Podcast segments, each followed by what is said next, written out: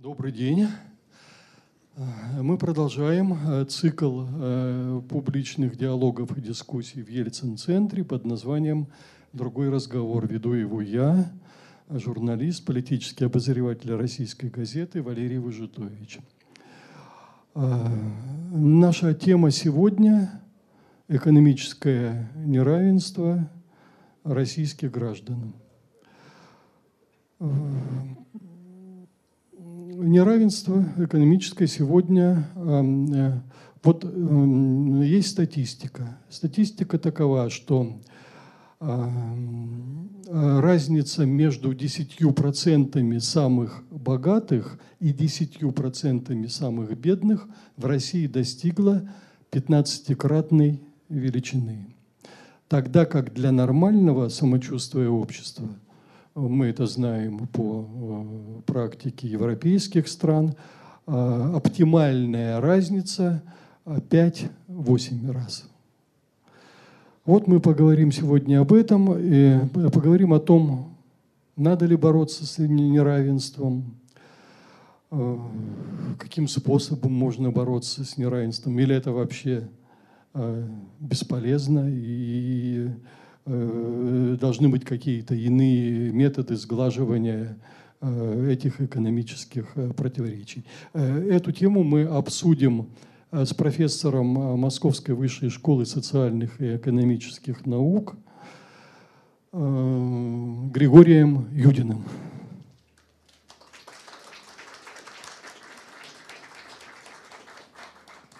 Я напоминаю тем, а, кто, вернее, сообщаю тем, кто у нас впервые, что разговор будет проходить таким образом. В течение примерно часа мы будем вести диалог. За это время у вас будут накапливаться вопросы, может быть, желание что-то уточнить, с чем-то поспорить. После этого микрофон перейдет в зал, и вы сможете э, все это сделать.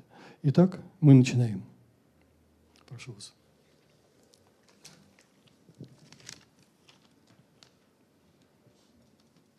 Вот, а, э, э, Григорий, э, значит, я говорил о том, что у нас 15-кратная дистанция между 10% самых богатых и 10% самых бедных. Где-нибудь в мире еще есть такая пропасть между такие полюса бедности и богатства?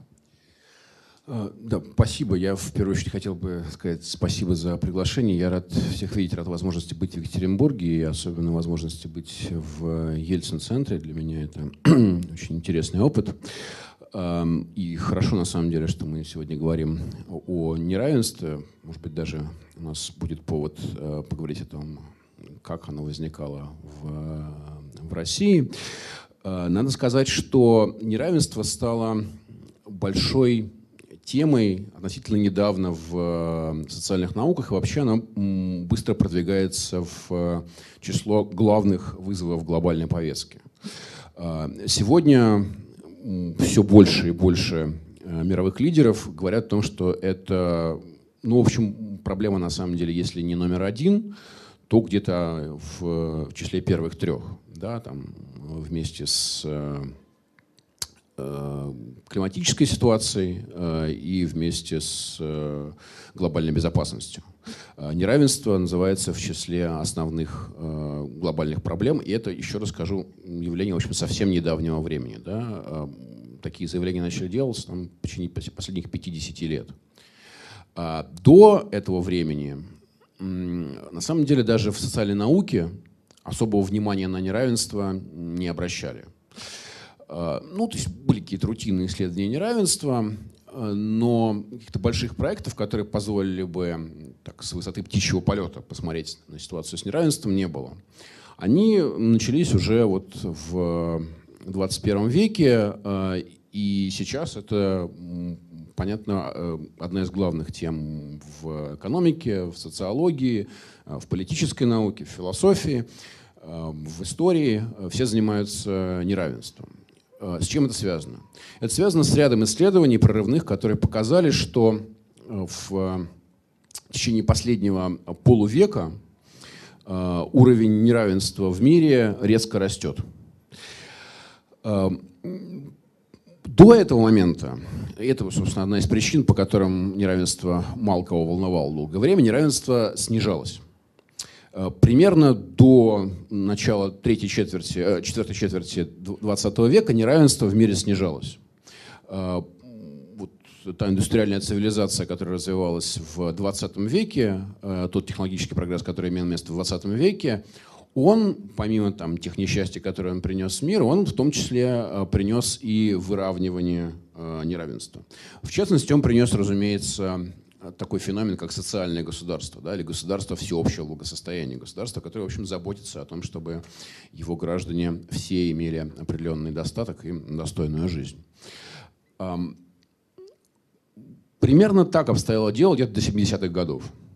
Начиная с 70-х годов мы видим, что во многих странах одновременно начинается быстрый рост неравенства. Эм, поначалу там еще более-менее плавный, а вот в последнее время он стал совсем-совсем быстрым. Поэтому это глобальная тенденция, да, отвечая на ваш вопрос. Э, нет, нельзя сказать, что Россия это, в общем, здесь какой-то уникальный случай. Эм, практически во всех странах, эм, во всех странах Европы, Северной Америки неравенство растет. Э, растет и растет неконтролируемо быстро. И это начинает иметь э, довольно тяжелые последствия, как экономические, так и политические последствия. Поэтому неравенство сегодня всех волнует. Э, и последнее там вводное соображение, которое я, пожалуй, скажу, состоит в том, что неравенство на самом деле растет в двух измерениях сегодня. Но мы привыкли думать о том, что э, есть там страны развитые, и страны развивающиеся. Да? Ну, про страны развивающиеся, ну, может быть, у них там, наверное, большое неравенство, а вот развитые страны, ну, там тоже, наверное, все в порядке. А, плохая новость состоит в том, что неравенство очень быстро растет как раз в развитых странах. И это довольно сильно бьет по среднему классу.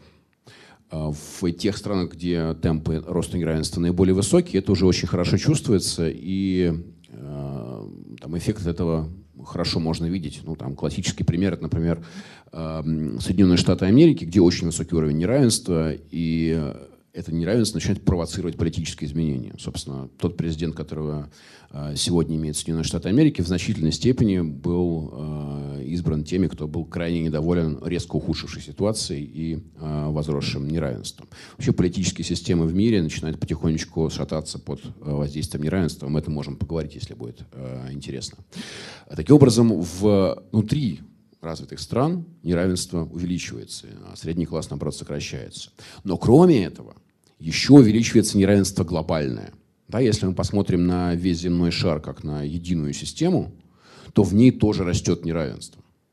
Эм, в ней тоже растет неравенство, поскольку все больше и больше стран за счет глобализации втягиваются в единую глобальную экономику, она так сегодня устроена, что она стимулирует неравенство. Поэтому Россия, конечно, не уникальный случай, но при этом Россия находится в числе лидеров по неравенству. В России э, такой же уровень неравенства, как в Соединенных Штатах Америки. Он очень быстро рос в последнее время. Э, и, да, и похожий на, на Китай. С Китаем чуть более интересная история, там некоторые реформы начались. Но в целом Россия в числе глобальных лидеров э, неравенства. Действительно, там цифры, которые вы упоминали, они э, удивляют.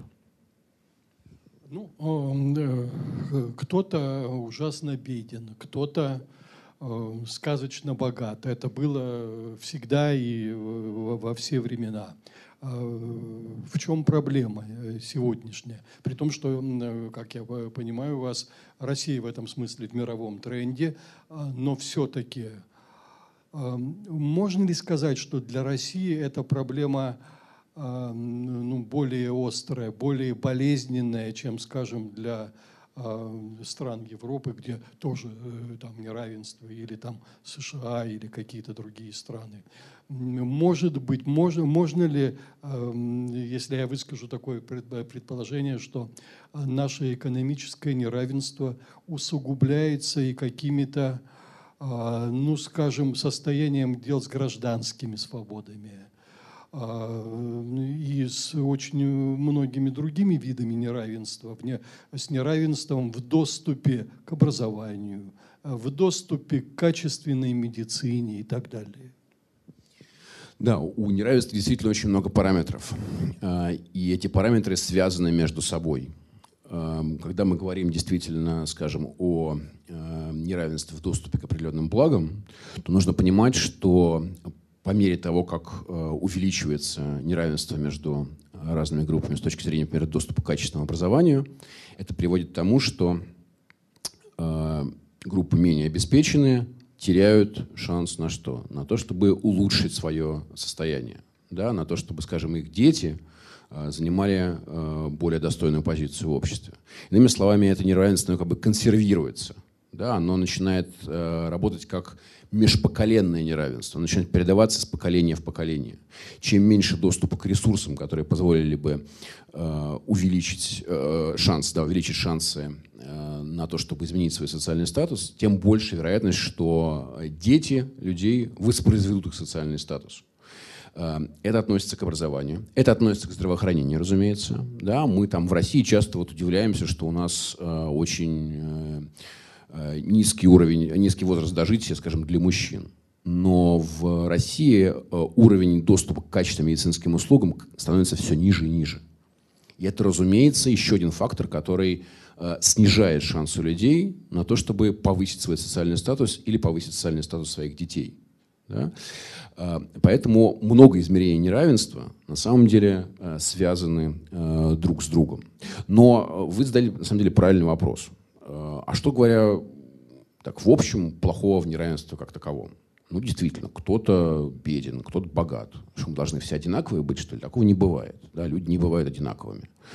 А, какое-то неравенство неизбежным образом существует.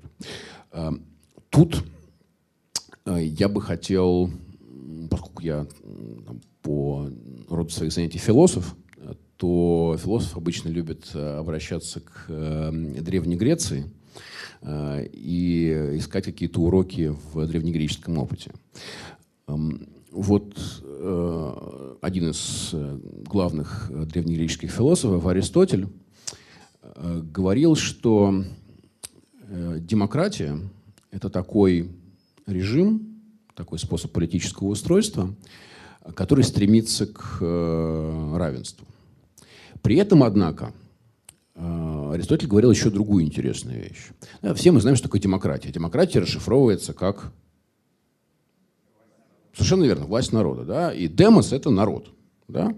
Но, может быть, не все знают, что у слова «демос» есть и другое значение э, в древнегреческом, и это значение, оно на самом деле всегда сохранялось за, за термином «демократия». Демос – это, кроме того, что народ, это еще и беднота. То есть, это, с одной стороны, весь народ, с другой стороны, часть народа. В этом смысле демократия – это, в общем-то, власть бедных. Э, отсюда, как ни странно, становится ясно, что если демократия – это власть бедных, то если бедных не будет, то удивительным образом демократия оказывается невозможна. Э, это на самом деле вполне соответствует э, мышлению древних греков о том, как устроена политика, потому что для них это вполне нормальная ситуация, когда в обществе есть разные слои, которые как бы организованно конфликтуют друг с другом. У них есть э, разные интересы, у них есть разные Э, мотивы, и из такого продуктивного конфликта, собственно, рождается наша политическая жизнь. Поэтому э, даже такая радикально уравнительная модель, как демократия, на самом деле совершенно не предполагает, что все будут одинаковые. Что у всех будет одинаковый достаток. Или что нужно все у всех отобрать и потом разделить поровну. Ничего подобного. Но э, тот же Аристотель уже обратил внимание на то, что если неравенство становится слишком большим, если экономическое неравенство, да, денежное неравенство, имущественное неравенство становится слишком большим, оно начинает угрожать э, главной вещи, которые мы не можем отбросить. А главная вещь – это политическое равенство. Это наше равенство как людей. Это наше базовое равноправие. Вот эта вещь является принципиальной для любого справедливого устройства общества. И если экономическое неравенство растет очень сильно, то оно начинает превращаться в э, неравенство политическое. Э, что значит политическое неравенство? Гораздо более опасная вещь, на самом деле, чем неравенство экономическое. Потому что неравенство политическое означает, что фактически общество начинает разделяться на слои или в предельном случае на касты, да, которые замкнуты, которые отделены друг от друга, между которыми на самом деле нет никакого перетока. Это значит, что он со начинает состоять из людей разных сортов. Вот это опасная ситуация э, для всякого, э, кому, э, кому дорого там, собственное достоинство. И поэтому э, все эти типы неравенства, о которых вы спрашиваете, они э, порой даже опасны не сами по себе, потому что некоторые, некоторые неравенства, в общем, совершенно естественно в, в обществе. Но они опасны тем, что когда они переходят определенную точку, они начинают приводить к закостеневанию социальных структур, к тому, что наши жизненные шансы начинают сужаться, потому что мы обречены воспроизводить одну и ту же жизнь потому что мы обречены на то, что общество делится на разные касты. Вот это э, более опасная ситуация. А так, в общем, да, ну, э, там наши исследования, которые мы проводим э, в разных частях России, показывают, что, вообще говоря, для людей в России не очень свойственно, не очень характерно э, желать какого-то прямо ужасного богатства. А вот скажите, а, а, вот э, тот э, уровень неравенства, который существует сейчас в России, какие он может иметь э, последствия с точки зрения социальной напряженности общества? Ведь ну, люди все видят, люди, все, люди ощущают, видят, как, живут, как живет так называемая элита, и видят, как живут они. Тем не менее, мы не видим пока никаких протестов на этой почве. Как долго может накапливаться этот э, социальный динамит, если это социальный динамит? Я так полагаю, что все-таки это социальный динамит. Или вы думаете иначе? Э, да нет, я как раз думаю, что это, в общем, взрывоопасная ситуация. Э, и мы знаем, история знает много примеров, когда именно вот эм, переходящее в политическое неравенство, неравенство экономическое, приводило к взрывам. Да, люди э, устраивают взрыв, никогда не просто видят, что это богаче их. Ну, богаче и богаче, в чем проблема. А когда они начинают видеть, что к ним относятся как к людям другого сорта. А, когда они чувствуют, что э, те, у кого есть ресурсы, они готовы на то, чтобы деклассировать всех остальных, чтобы воспроизвести свой статус.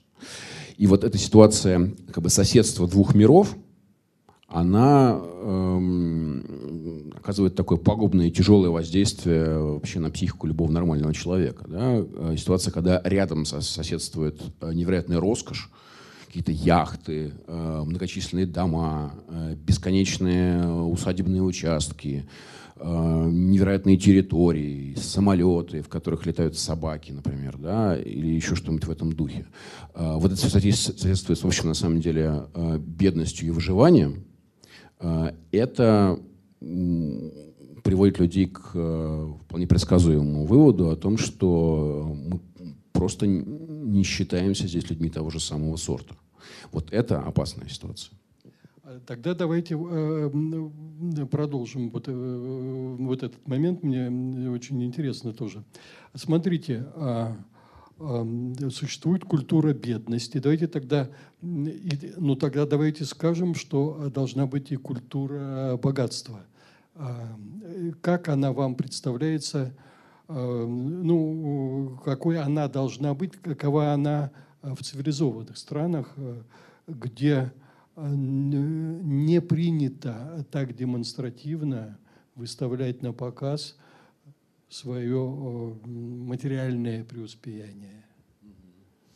Да, ну я только сразу сначала сделаю такое пояснение, э, такое, может быть, довольно скучным, э, но там, поскольку я еще по, по образованию социолог, то для социологов слово «культура» а, имеет совершенно нейтральный оттенок. Мы говорим иногда, что есть люди культурные, есть люди бескультурные. Да? Вот для социологов такого не существует. Э, люди всегда в какой-то культуре живут, независимо от того, какой-нибудь там уровень образования, например.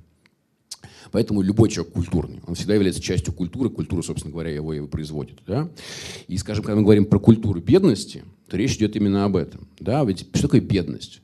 Бедность – это не статистическая категория. Это не то, что мы там, не знаю, провели какую-нибудь линию отсечения и считаем всех, кто ниже этой линии, бедными. А завтра мы перепровели эту линию, да, там, не знаю, Росстат решил, а почему мы здесь отрезали? Давайте мы отрезаем чуть-чуть пониже, например, да. Хлоп, и у нас оказалось уже вместо там, 19 миллионов бедных 22, или наоборот. А, бедность – это не, не про статистику. Бедность – это про культурное состояние. Бедность – это некоторое состояние человека, в котором он вращается, в котором он не может выйти. Да? А, это некоторый образ жизни, стиль жизни, который он воспроизводит. У него нет ни мотивации, ни способа покинуть этот образ жизни. И с этой точки зрения, например, известно, что а, простые финансовые ассигнования людям, которые находятся внутри культуры бедности, не решают их проблем. Потому что они просто воспроизводят тот образ жизни, который им привычен. Ну, ты им подкинул некоторое количество денег, он продолжает воспроизводить тот же самый образ жизни.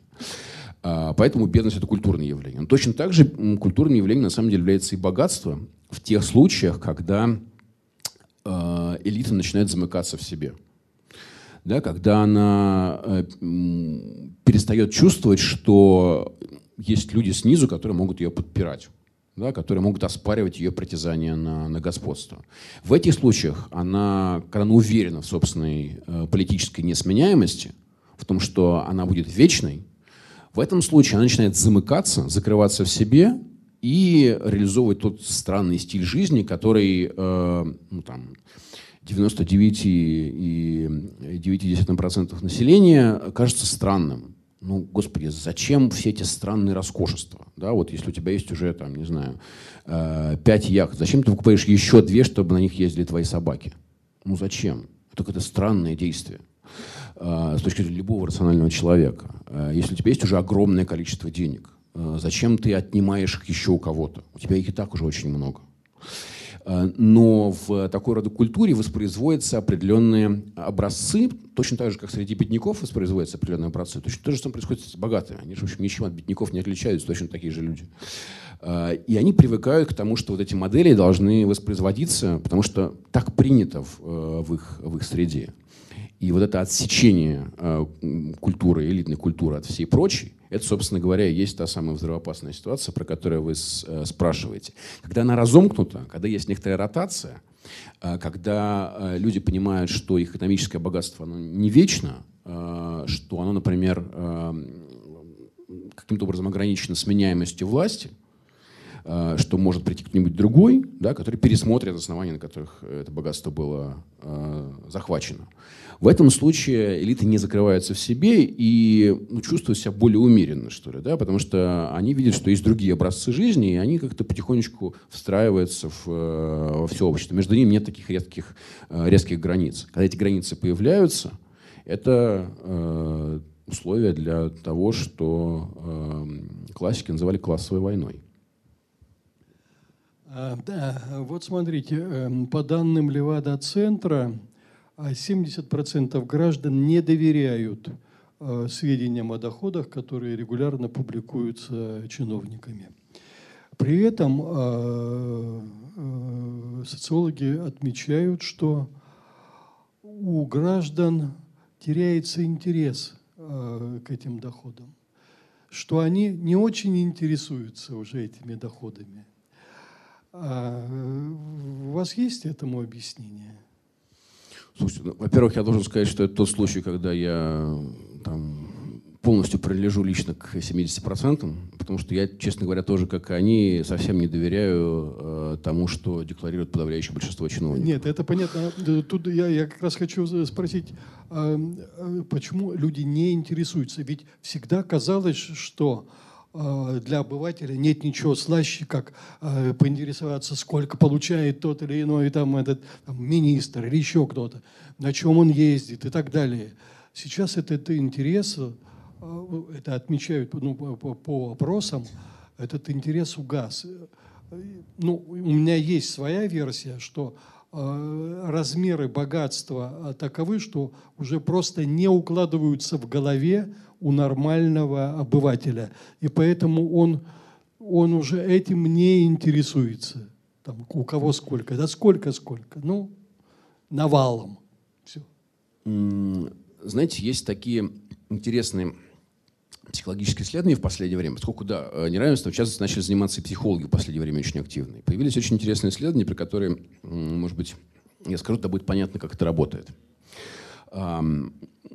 Психологи в последнее время обнаружили, что люди, вообще говоря, склонны обычно э, в, в массе недооценивать, э, сильно недооценивать размер неравенства в обществе. Э, причем это более свойственно для низших слоев, да, собственно, для тех, кто является жертвами этого неравенства. Для высших слоев, для них свойственна обратная тенденция. Они, наоборот, говорят, слушайте, как-то у нас все чересчур много равнопра... Э, равномерности, да? надо бы чуть-чуть подправить. А, низшие слои, наоборот, не, не понимают вполне э, размеров э, неравенства, которое имеет место быть. Хотите, вам эксперимент подскажу? Можете кому-нибудь из своих знакомых спросить, как они считают, каким объемом богатства в России – владеют э, верхние 10% населения, да, 10% самых богатых. Э, правильный ответ – 77%. 77% богатства в России сосредоточено в 10%. Другой тест. Э, сколько, каким процентом богатства владеет один самый богатый процент населения? Один, один процент всего. Правильный ответ – 56. 56% страны принадлежит одному проценту населения. А, можете спросить э, у своих знакомых вот э, сегодня вечером, как они оценивают э, вот эти цифры. И потом, потом расскажете, что получилось. Психологи предсказывают, что люди, которые менее обеспеченные, будут склонны очень сильно занижать эти цифры. Почему так происходит? Да, это, собственно говоря, отвечает на, на ваш вопрос. Потому что в есть как бы два способа а, объяснить себе а, свое положение в обществе. А, ни один из них не является полностью правильным, но нам так или иначе приходится выбирать между ними. Один из них состоит в том, что, в общем, у всех есть равные возможности, и каждый может э, добиться чего, чего хочет, э, иными словами, чего он достоин. Да, вот если насколько он работает тщательно, насколько у него есть там талантов и так далее, настолько он и э, получает. Э, если он занимает какую-то не, не, не нравящуюся ему позицию, удовлетворительную, ну, значит, плохо работал, или недостаточно талантлив, или Бог обидел, э, или лентяй, или что-нибудь еще в этом духе. Другой способ состоит в том, чтобы все-таки видеть э, собственное положение в социальной структуре. То есть понимать, что шансы по обществу распределены неравномерным образом. Да? И что наши э, собственные шансы всегда ограничены те, той позицией, которую мы занимаем в, в обществе. Э, вот если мы э, считаем, что неравенство очень высокое, э, то, как правило, мы э, слишком высокое, да, неоправданно высокое, то, как правило, мы не можем сказать, что ну, это потому, что, там, не знаю, 90% э, населения, они просто лодыри и ничего не делают. В том числе и я. Я тоже лодырь и ничего не делаю мы начинаем думать, что, ну, видимо, как-то неправильно устроена система. Да? Видимо, мы начинаем приближаться ко второму, э, ко второму способу объяснения. Но второй способ объяснения, человеческая психология так устроена, что э, второй способ объяснения начинает провоцировать некоторые трудности. Потому что следующий вопрос, как мы можем изменить эту ситуацию? Ну вот, если ситуация неправильная, да, общественная, как можем изменить? Изменить ее можно, в общем, на самом деле. Я, я сам ничего не могу поделать, да, потому что я уже признал, что мое положение в обществе, оно связано ну, не только с тем, как я работаю, но и с тем, как э, объективно устроена ситуация. То есть сам я ничего сделать не могу. Значит, требуется некоторое коллективное действие. А вот коллективные действия в э, режимах э, типа российского э, составляют очень большую проблему, потому что мы живем в очень сильно атомизированном обществе, в обществе людей, которые совершенно изолированы друг от друга. Поэтому чисто психологически проще сказать себе, что, ну, видимо, неравенство не слишком высокое, вообще об этом лучше не думать. Потому что в этом случае у меня появляется шанс самому больше работать и изменить свое положение. В итоге получается такая немножко ситуация, похожая на белку в колесе, э, которая убеждает себя в том, что если она еще чуть-чуть посильнее будет бежать, она точно из него выскочит. Э, это психологически, как ни странно, человек оказывается проще. Потому что в противном случае ему пришлось бы э, решать проблему коллективного действия. Здесь можно сказать себе, что э, чем быстрее ты будешь бежать, э, тем лучше будет твое индивидуальное положение. Это, собственно говоря, то, к чему там приходят самые последние психологические исследования, да, что люди именно поэтому начинают недооценивать неравенство. И это такой механизм, с помощью которого они пытаются себе объяснить, что на самом деле неравенство не такое большое, как, э, как могло бы быть. И вообще лучше об этом поменьше думать и поменьше интересоваться доходами этих людей, что расстраиваться.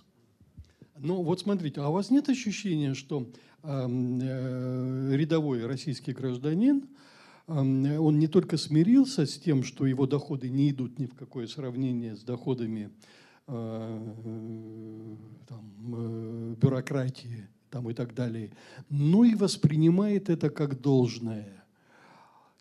Ну типа они начальники, им положено, они всю жизнь так жили.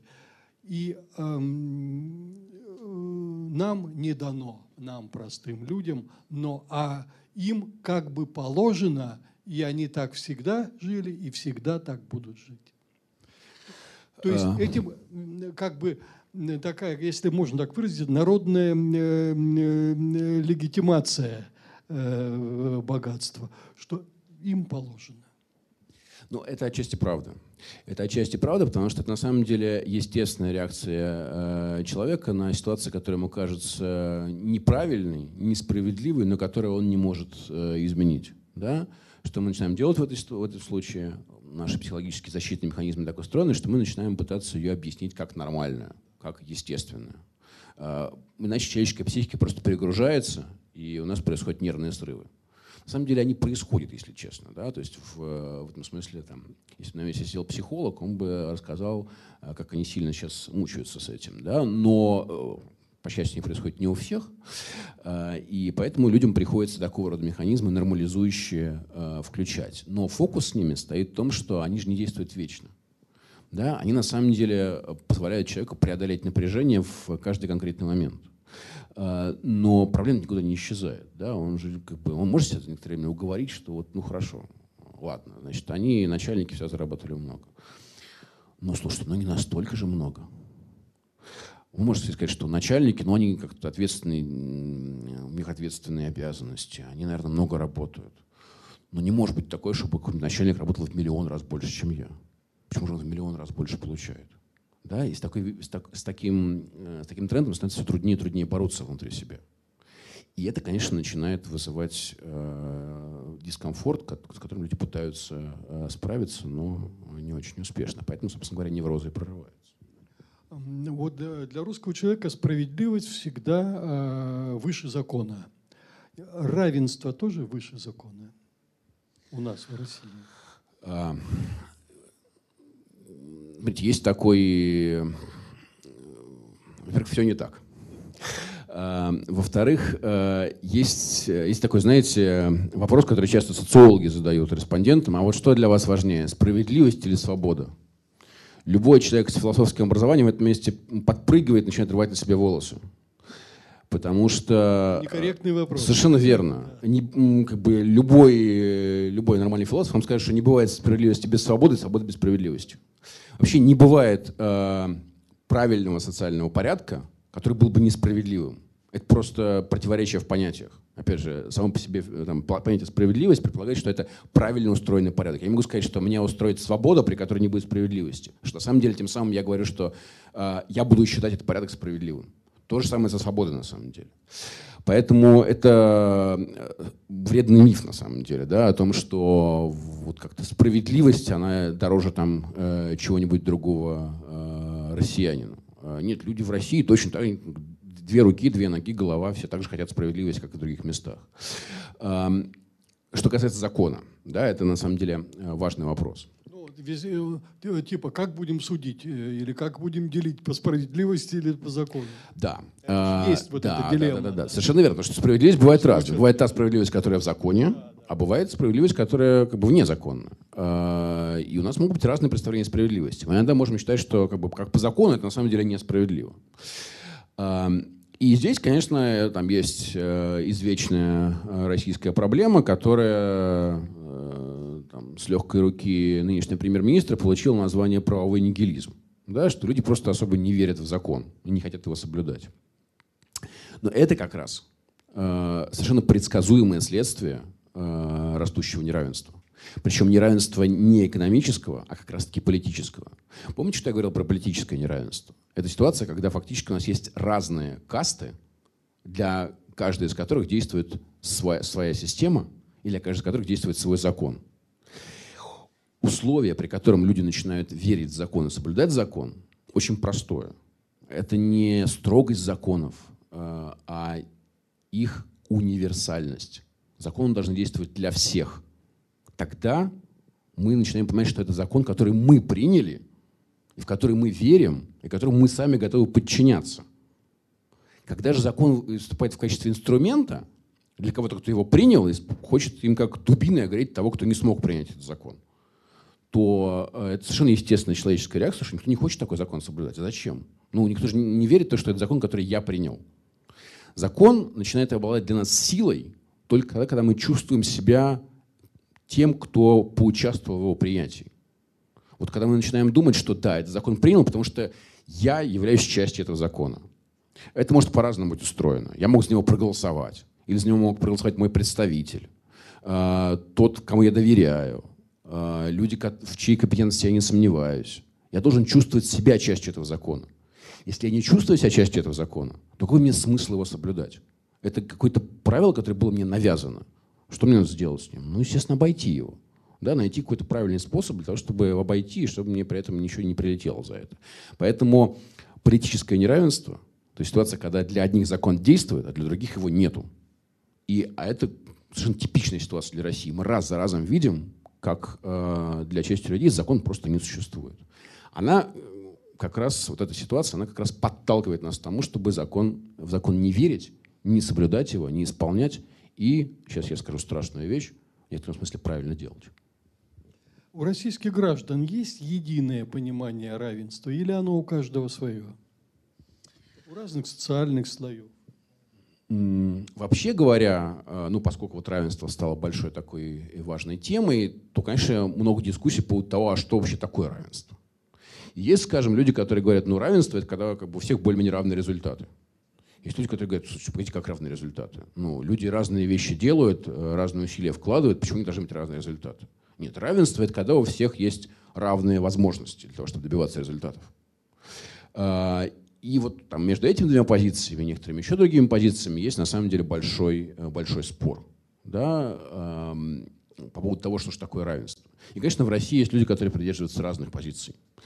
Но я бы сказал, что сегодня мы находимся в такой исторической точке, когда все эти различия не очень важны. Почему? Потому что в России нет равенства ни с какой точки зрения. Нет ни единого критерия равенства, по которому можно сказать, что да, ну вот так-то, конечно, если посмотришь, что в России нет равенства, но вот так оно есть. Ну, любые э, там, самые заядлые спорщики сойдутся с тем, что в России нет равенства. Э, и это, конечно, то, что нас сегодня всех объединяет, несмотря на то, что у нас могут быть совершенно разные э, взгляды, взгляды на мир. А чем опасно для общества кричащее неравенство? А не с точки, даже, даже не только, э, может быть, с точки зрения там, социального взрыва, а с точки зрения формирования определенного, ну, что ли, душеустройства, там, Э, нравов и так далее. И так. А, ну, может быть, я даже употреблю такое слово, как моральное разложение. Знаете, когда вот мы э, делаем свои исследования, говорим с респондентами, то я не помню людей, которые мне говорили, что вот я хочу жить как миллиардер. Нам часто говорят одну и ту же вещь. Я хочу жить достойно. Я хочу, чтобы мои дети жили достойно. А, когда начинаешь выяснять, что по этим подразумевается, в общем, подразумевается ну, какой-то более-менее, на самом деле, скромный такой стандарт жизни. Не, он не какой-то э, показной, нет в нем ничего такого особенного нету, он такой более-менее нормальный стандарт жизни. Когда люди чувствуют, что они не могут этого стандарта достигать, они начинают чувствовать очень серьезное э, давление. Они начинают чувствовать очень серьезное моральное давление психологическое. А, и э, в них закрадывается мысль о собственной неполноценности. Огромное количество наших сограждан э, заражено этим страшным ощущением, что с ними что-то не так, да, что в них есть какая-то неполноценность. Я, честно говоря, с этим связываю, знаете, такую э, вещь, которая бросается в глаза, особенно когда там приезжаешь в Россию откуда-то из другого места. А, ну, известная история для иностранцев часто что в России не улыбаются. В Россию не улыбается, потому что не потому, что люди злые, ничего подобного. А, ну, мы все видим, что россияне очень, очень добродушные люди. А, слушайте, у вас же здесь был чемпионат мира по футболу, да? А, ну, мы все видели, насколько россияне могут быть добродушными и гостеприимными. А, но э, вот это внутреннее давление, которое люди испытывают, вот эта пассивная агрессия, которая в них накапливается, она, конечно, портит отношения просто на повседневном уровне. И мы начинаем видеть, как ни странно, общем, как будто бы неравенство — это такая отвлеченная категория, да, какой-то экономический вопрос. Но это начинает прорываться на, на повседневном уровне. Когда человек чувствует, что он, например, не может своему ребенку дать то, что он обязан ему дать. Вот ребенок приходит и говорит, слушай, у меня там в классе у всех есть там такой-то гаджет, а можно мне тоже? Купи мне тоже. И человек чувствует, что он не может это дать. Он начинает чувствовать, что с ним что-то не так. Я не говорю, что это правильная реакция. Э, это, возможно, неправильная реакция на, на, такую просьбу ребенка. Да? В общем, э, ребенку вполне нужно уметь отказывать. Но э, это то, что происходит реально. Люди начинают злиться на самих себя, находиться в состоянии пассивной агрессии и распространять ее вокруг. Это сильно отравляет жизнь не только человека, но и всем окружающим. В этом смысле это просто причина нашего дурного настроения, я бы сказал, да, того, что мы на самом деле не можем достичь этой простой, совершенно элементарной, достойной жизни. А, может ли что-то а, сделать государство для сглаживания неравенства? Должно ли оно что-то делать? В его ли силах это? Да, это больной вопрос на самом деле сегодня. Это вопрос, который возвращает нас к тому, что неравенство – это не только российская проблема. Обычно люди, когда слышат про, про неравенство, они думают, о, сейчас кто-то придет и скажет, ну все, надо все отнять и поделить. А, значит, все надо отнять государству, а, закрыть частные предприятия, пускай у него будут э, все ресурсы, и оно, значит, справедливо поделит. Ну, обычно возникает кто-то, кто там, знает историю, говорит, ну, слушайте, мы это пробовали, там, это так не работает, ничем хорошим это не заканчивается. Во-первых, ресурсов начинает быть гораздо меньше, а во-вторых, он все равно никогда равномерно не распределен. Это как раз связано с э, довольно наивной надеждой на то, что государство является тем инструментом, который должен решить проблему неравенства. Но слушайте, государство, которое занимается редистрибуцией, да, по-научному говоря, или просто перераспределением, это государство, которое сосредоточит в себе всю власть. Я уже говорил, что основная проблема стоит на самом деле не в неравномерном распределении доходов как таковых, да, а в политическом неравенстве. Поэтому сегодня э, все чаще можно слышать, что э, дорога к обеспечению равенства лежит через, обеспеч... через э, обретение политического равенства. Что это значит? Как, собственно, с этим можно справиться? Как можно справиться с неравенством в этом случае? Благодаря тому, что когда мы имеем равные права, а значит имеем доступ к принятию решений относительно нашей собственной и нашей общей судьбы, мы можем неравенство контролировать. Мы получаем ресурс для того, чтобы контролировать неравенство. Да? Э, в значительной степени то неравенство, которое мы наблюдаем сегодня, оно связано с э, тем, что у нас просто нет равного доступа к контролю за неравенством. У нас нет равного доступа к политической системе. У нас нет равного доступа к представительству. Типичный пример политического неравенства Э, это то, что мы наблюдаем в огромном количестве стран, и в России, кстати, тоже с некоторыми там интересными модификациями, э, что более бедные слои просто плохо представлены в политике. Они в меньшей степени склонны голосовать, они не интересуются политикой, они считают, что это какая-то бессмысленная деятельность, которая все равно ни на что не повлияет. У них есть хороший резон так думать. Это заканчивается чем? Это заканчивается тем, что они не имеют политического представительства, что те, кто охотится политическим представительством, на самом деле все время тоже ищут э, поддержки от тех, у кого есть ресурсы, и тем самым все решения принимаются э, в сторону еще большего увеличения неравенства. Поэтому самый простой и правильный способ э, на сегодняшний день справляться с э, растущим неравенством – это выравнивание политических прав. А, а не концентрация всех ресурсов у государства, которая в некотором смысле есть обратная идея. Да? А, как раз в этом случае мы отказываемся от своих политических прав и все передверяем государству. Вот передверять никому ничего не стоит. Лучше браться за это самостоятельно и требовать э, политических прав себе. В этом случае мы можем рассчитывать на э, выравнивание. И в тех странах, где это происходит, на самом деле э, соответствующие тенденции можно видеть. Да, там, где у людей появляются политические права, они действительно начинают понемножку сокращать неравенство. Нельзя сказать, что это какой-то универсальный рецепт, что сегодня на самом деле весь мир думает над тем, как должен выглядеть рецепт борьбы с неравенством. Но искать надо, по-видимому, примерно в каком-то таком направлении. Вот одно из таких предложений, э, э, над которым сейчас э, думает мир, как вы знаете, концепция безусловного базового дохода. В Финляндии проходит эксперимент, пилотная программа – в которой участвует там э, более двух тысяч человек. Э, ну, давайте расскажем тогда об этом, наверное. Э, там 560 евро определена сумма, которая гарантируется всем. Вот как вы оцениваете такой способ борьбы с неравенством? Да, ну, ну, нужно немножко предысторию э, коротко рассказать. Э, вообще, сама по себе идея э, чего-то типа безусловного базового дохода возникла очень-очень давно.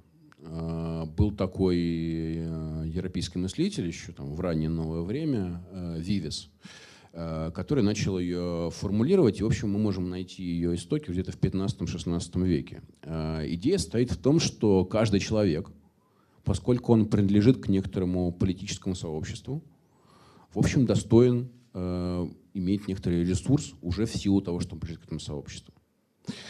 Эм, эта идея в разных э, формах возникала на разных этапах э, существования э, там, нашей современной политики. Э, но в последнее время она стала особенно популярной по ряду причин, которые сошлись друг с другом. Эм, я, пожалуй, выделю две, наверное, здесь основные причины. Э, во-первых, это технологическая, э, технологическая революция, технологический прорыв, э, который приводит к тому, что значительная часть работы, которая существовала еще совсем недавно, значительная часть трудовой силы оказывается незадействованной. И прогнозы, которые дают экономисты, я не знаю, правильно эти прогнозы или нет, но тем не менее они стоят в том, что дальше потребность трудовой силе будет, как бы в человеческой трудовой силе будет сокращаться. За счет кого? За счет Роботов, да. Роботы нас будут потихонечку вытеснять. Да? Значительная часть дел, которые мы делаем, они могут делать, прямо скажем, лучше и не особенно возмущаюсь. А, поэтому а, это связано с долгосрочной тенденцией к а, росту безработицы, да, к тому, что люди просто оказываются незадействованными.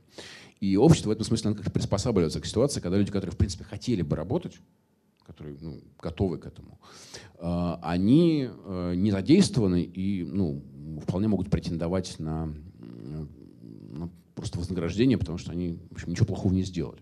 Да? Они могут представить на какую-то базу, да? потому что они просто ничего плохого не сделали. Это одна история. Другая история, э, на самом деле, происходит совершенно из другого, э, из другого направления она состоит в том, что э, параллельно на рынке труда происходят довольно э, чувствительные и тяжелые изменения. Э, в течение последних лет э, 15-20 э, в огромном количестве стран э, рынок труда изменяется таким образом, что люди начинают терять э, те места, к которым они привыкли. Не значит, их просто увольняют с работы, но сам статус рабочего места начинает меняться. А, если еще там 30-35 лет назад нормальное рабочее место предполагало что? Нормальное рабочее место предполагало совершенно стабильный оклад, ну, некоторую премию к, к нему и социальный пакет. Плюс еще в хорошем варианте э, некоторые дополнительные возможности, которые даются. Сегодня количество таких полноценных рабочих мест резко сокращается. Э, вместо них появляются места э, слабо защищенные или вообще не защищенные. Все больше и больше становится всякой сдельной работы. Да, ну, там, мы выходим, э, берем такси, таксист, в общем, как мы понимаем, не имеет никакого социального пакета, да, он работает, пока, пока не уснет за рулем. Все больше и больше становится мест, в которых такой защиты нету. А, все больше и больше становится мест, в которых люди работают, но завтра не знают, будет ли у них эта работа. Они, может быть, даже сегодня неплохо зарабатывают, но они не знают, будет ли у них такая работа завтра. И в число таких людей начинают попадать те э, отрасли, которые, ну, как бы, таксисты, таксисты. Ну, что, таксисты, в общем, э, часто, по крайней мере, мне дается такое слышать, что, ну, что таксисты. Э, Таксисты это какой-то такой простой труд, э, и, ну, наверное, в общем, это нормально. Я с этим не согласен, но факт состоит в том, что в это число начинают попадать люди, которые занимаются совершенно другими областями. Например, большая проблема, которая только сейчас мы начинаем ее чувствовать, и в ближайшее время почувствуем с очень большой силой, это то, что в этот сектор попадают люди, которые занимаются наукой, которые опять же, все, чем дальше, тем сильнее, имеют не постоянные контракты, а контракты, которые либо очень сильно привязаны к их результату, а, либо контракты временные. Это значит, что сегодня у тебя есть работа, а завтра кто знает. Возможно, тебе придется менять эту работу. Возможно, тебе придется куда-то переезжать.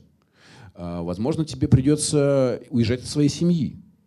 И это ситуация, с которой сегодня имеют дело люди в огромном количестве стран, и в России она, в общем, очень быстро наступает, и скоро наступит, никаких сомнений в этом нет. То же самое происходит в целом ряде областей. Возник целый новый огромный класс людей, которые как бы не то чтобы они не имеют работы, не то чтобы они совсем мало зарабатывают, но у них настолько нестабильная и хрупкая ситуация, что они не знают, что будет завтра. Для них э, социологи придумали даже целый специальный термин, который называется прекариат. Э, от английского слова precarious, что означает нестабильный, хрупкий. Да, у них ненадежные условия жизни, они не знают, что будет завтра.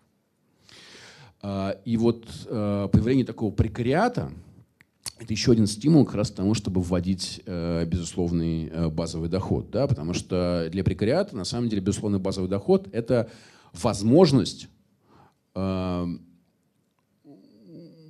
иметь некоторую базу, на которую можно опереться в случае чего. Да, это же как бы небольшая сумма, но это некоторая база, на которую можно опереться в случае чего, если у тебя в данный момент случился какой-то провал. Да? В этом смысле мы производим некоторую такую страховку, да, э, социальную страховку этой ситуации. Ну и, наконец, есть там совсем короткое третье соображение, которое состоит просто в том, что по мере того, как вот, э, э, там происходит технологическая революция, какие-то рабочие места замещаются э, машинами, у людей, в принципе, появляется, может быть, впервые в истории возможность заниматься не, не тем, чем приходится заниматься, а тем, что им как бы нравится.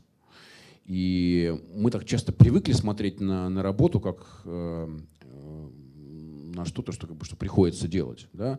Все, наверное, видели забавные картинки в интернете о том, что вот, мол, значит, если, э, если вам третий день подряд не хочется работать, то это значит, что сегодня среда. А, или там, вот когда наконец наступит э, вечер пятницы, да, что говорит о том, что люди, которые там публикуют такой род картинки, ну, скажем так, ну, не очень сильно любят свою работу. А, так вот, возможно, впервые у нас появляется возможность перейти к обществу, в котором мы могли бы делать, э, по крайней мере, часть времени, могли бы делать то, что нам по-настоящему нравится. Все эти аргументы, они работают э, в пользу этой идеи безусловного базового дохода.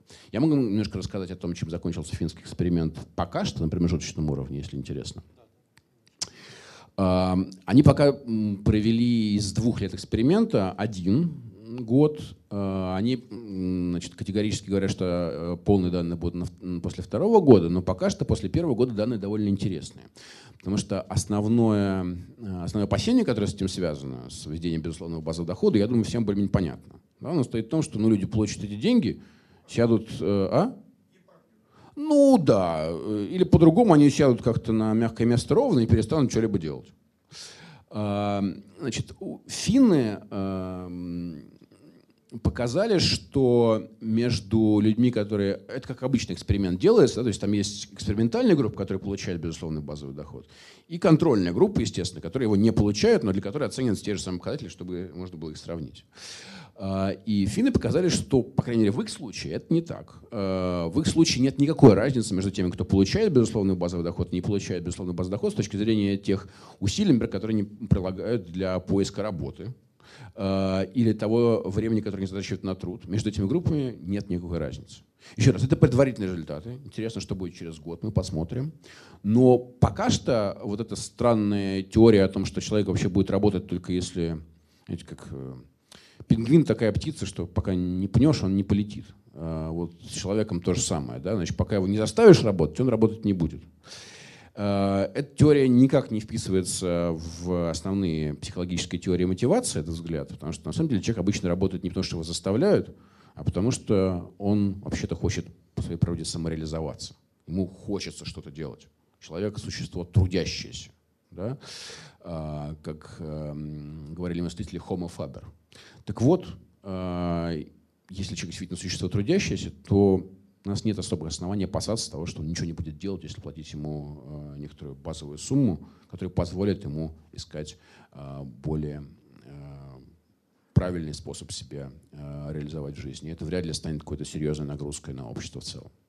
А как вы думаете, если бы в России, если в России попытаться, ну мы сейчас просто рассуждаем чисто гипотетически, конечно, внедрить безусловный базовый доход, сколько процентов населения поддержали бы эту идею? Сколько нашлось бы сторонников у этой идеи? Смотрите, меня в этом смысле немножко пугает, э, честно скажу, что меня немножко пугают те сторонники, безусловно, базового дохода, которые говорят, да, да, вот давайте прямо завтра его введем э, и немедленно всех осчастливим этим, э, и сразу кучу проблем решим. Мне кажется, что такое решение должно приниматься обществом солидарно. А, это немножко возвращает меня к тому, о чем я говорил про законы. Да? Когда проблема с законами стоит в том, что кто-то их принял, а мы, в общем, к ним не имеем никакого отношения. Вот такого рода решения должны приниматься нами вместе. А, когда мы будем готовы к этому, а, или какие-нибудь части будут готовы, какие-то элементы, например, нашего общества будут готовы хотя бы попробовать, да? нам имеет смысл это делать. Рассматривайте как какую-то подачку беднякам, для того, чтобы они э, не возмущались. Ну, слушайте, у нас полным-полно всяких механизмов э, социальных трансфертов, которые выполняют эту функцию и, в общем, обычно загоняют ситуацию в все более и более э, глубокий тупик. Вот. Поэтому я думаю, что э, число сторонников э, будет зависеть от того, как эта идея будет подана. Э, если люди поймут, что это то, что, то, чего мы сегодня заслуживаем, то, что нам сегодня всем поможет, да, вот не то, что какие-то будут там лентяи за наш счет кормиться, а то, что нам на самом деле сегодня всем поможет, тогда я думаю, что эта идея очень хорошая э, перспектива быть принятой в России. Почему бы России не стать э, пилотной страной, которая ведет э, такого рода, безусловно, базовый доход? Мы вообще-то имеем некоторое удивительное преимущество по сравнению с многими другими странами. Не со всеми, но с очень многими. Мы страшно богатая страна. Мы очень богатая страна, причем совершенно разными ресурсами. Да? А, там часто природные ресурсы думают, но мы человеческими ресурсами на самом деле очень, очень богаты. Ну и природными, разумеется, тоже. Почему бы нам не принять такое решение? Россия себя? могла бы позволить себе такую роскошь, вы считаете? Э, По ну, своему экономическому положению? Никаких сомнений в этом нету. Да? Э, еще раз, если мы... Э, если, мы же говорим сегодня о неравенстве, да? Это, это возвращает нас напрямую к вопросу неравенства. Ну, конечно, если и дальше 90% будет переводиться на счета 1%, ну, конечно, мы себе вообще ничего не сможем позволить скоро. Просто если мы вот с этим решим что-то вместе сделать, тогда это вполне э, нормальный способ. Это, разумеется, не должна быть очень высокая сумма. Да, никто об этом не говорит. Э, еще один эксперимент интересный проходил в Швейцарии. Да, в Швейцарии, собственно, не было эксперимента, в Швейцарии был референдум по этому поводу. Они проголосовали, вот хотите ли вы вводить безусловный базовый доход. Но, как всегда у швейцарцев, они, э, они очень любят голосовать на референдумах, и иногда некоторые предложения у них там страдают, э, так, мягко скажем, недостаточной продуманностью. Это так очень вежливо говоря. Э, люди, которые протолкнули эту инициативу на референдум, а там нужно собрать некоторое количество подписей, чтобы случился референдум. Да? Э, так вот, они э, вписали туда цифру, что ли, то ли 2,5, то ли 3,5 тысячи швейцарских франков в качестве безусловного базового дохода. Ну, конечно, швейцарцы посмотрели на это и решили, ну, слушайте, мы сами столько не получаем. Почему вдруг люди, которые ну, там, ничего не делают, должны столько получать. Поэтому, конечно, это странная, это стран, странная версия, да, но это не должны быть какие-то баснословные суммы. Но, еще раз, базовый доход, идея в том, что это база, на которой ты можешь настраиваться. Это, в общем, идея, которая сегодня э, во всем мире обсуждается. Я думаю, что нам тоже имеет смысл начать ее обсуждать. С экономическим э, неравенством э, бесполезно бороться? С экономическим неравенством как таковым бороться не только бесполезно, но и не нужно. А, еще раз, это нормально, когда у людей есть э, разный, разный доход или там, разный уровень имущества. Это нормально, во-первых, потому что, еще раз, не всем хочется иметь одинаковый уровень имущества. Меня, например, совершенно не тревожишь у кого-то больше, чем у меня. Ну, больше и больше. Мне свои проблемы решить. И, во-первых, да, во-вторых, ну, действительно, там наличие каких-то других образцов, да, когда нет какой-то уравниловки искусственной, оно людей мотивирует, да, мы начинаем смотреть на кого-то другого и думать, ну, а почему бы как бы мне тоже там что-то не сделать, что-то не придумать для того, чтобы э, иметь больше, и это такая нормальная естественная конкуренция. Поэтому я думаю, что бороться с экономическим неравенством в принципе не нужно, э, бесполезно э, и контрпродуктивно. Но при этом, как я сказал, нужно просто следить за тем, чтобы экономическое неравенство не перерастало в э, неравенство гораздо более важного порядка, в неравенство политическое, которое нас просто разделяет на касту людей. А мы уже это не отследили. Причем под «мы» я сейчас говорю не, не только Россию, Россию тоже но и многие-многие страны мира, где эта проблема начинает все сильнее и сильнее ощущаться. Да? Посмотрите, что, там, э, что происходит сегодня в европейских странах, где те слои, которые ну, почувствовали себя полностью выкинутыми из этой системы, сегодня возвращаются в нее и дают ей сдачи разными, разными способами. Да, они там, не знаю, голосуют за популистских кандидатов. А, они протестуют против э, тех институтов, которые, казалось ну, являются классическими европейскими институтами. А, вот они стучатся в эту систему и говорят, ребята, она больше не работает. А, уровень экономического неравенства здесь таков, что мы так больше жить не хотим. Мы не хотим быть на разных планетах с этими людьми. Вот эта ситуация, которую э, мы пропустили, э, и которая, в общем, поскольку в России есть все объективные предпосылки для того, чтобы происходило то же самое, скоро, очень скоро придет и сюда. А глобальное равенство, в том числе равенство перед законом, равенство в доступе к образованию и так далее, и так далее, может стать для нас консолидирующей идеей для России? глобальное равенство в смысле э, равенство между, между странами мира или, Нет, или внутри э, страны? В, внутри страны, да. Э, равенство перед законом, равенство, ну не только материальное, материального быть не может, все равно не равенство, но равенство перед законом, равенство в доступе к образованию и так далее. Вот, вот эти вещи. А, ну, а, как идея, которая ну, цементирует нацию, что ли. Да, э, я полагаю, что мы, в общем, приближаемся к этому моменту, когда равенство становится как бы основной темой э, в, в, наших, э, в наших разговорах. Причем еще раз, равенство не в каком-то примитивном смысле, что у всех должно быть поровну денег в кошельке, а равенство в гораздо более э, фундаментальном смысле. И поскольку мы действительно живем, живем сегодня в обществе э, дикого неравенства, э, которое нас серьезно ограничивает и которое нас э, фрустрирует, то да, в ближайшее время тема равенства ее будет больше, и она точно будет иметь э, как бы ключевой э, мобилизующий потенциал. Э, опять же, в этом смысле мы, мы часто привыкли, знаете, мы часто привыкли думать, что мы какие-то вот особые, мы как-то, либо у нас особый путь, мы чем-то отличаемся от всех прочих, либо наоборот мы какие-то вот совсем недоразвитые, поэтому нам вот эта проблема, которая сталкиваются другие страны, нам до них еще 100 верст и все пешком. И то, и другое неверно. А, в России на самом деле действуют все те же самые факторы, которые действуют в других э, обществах двуногих других людей.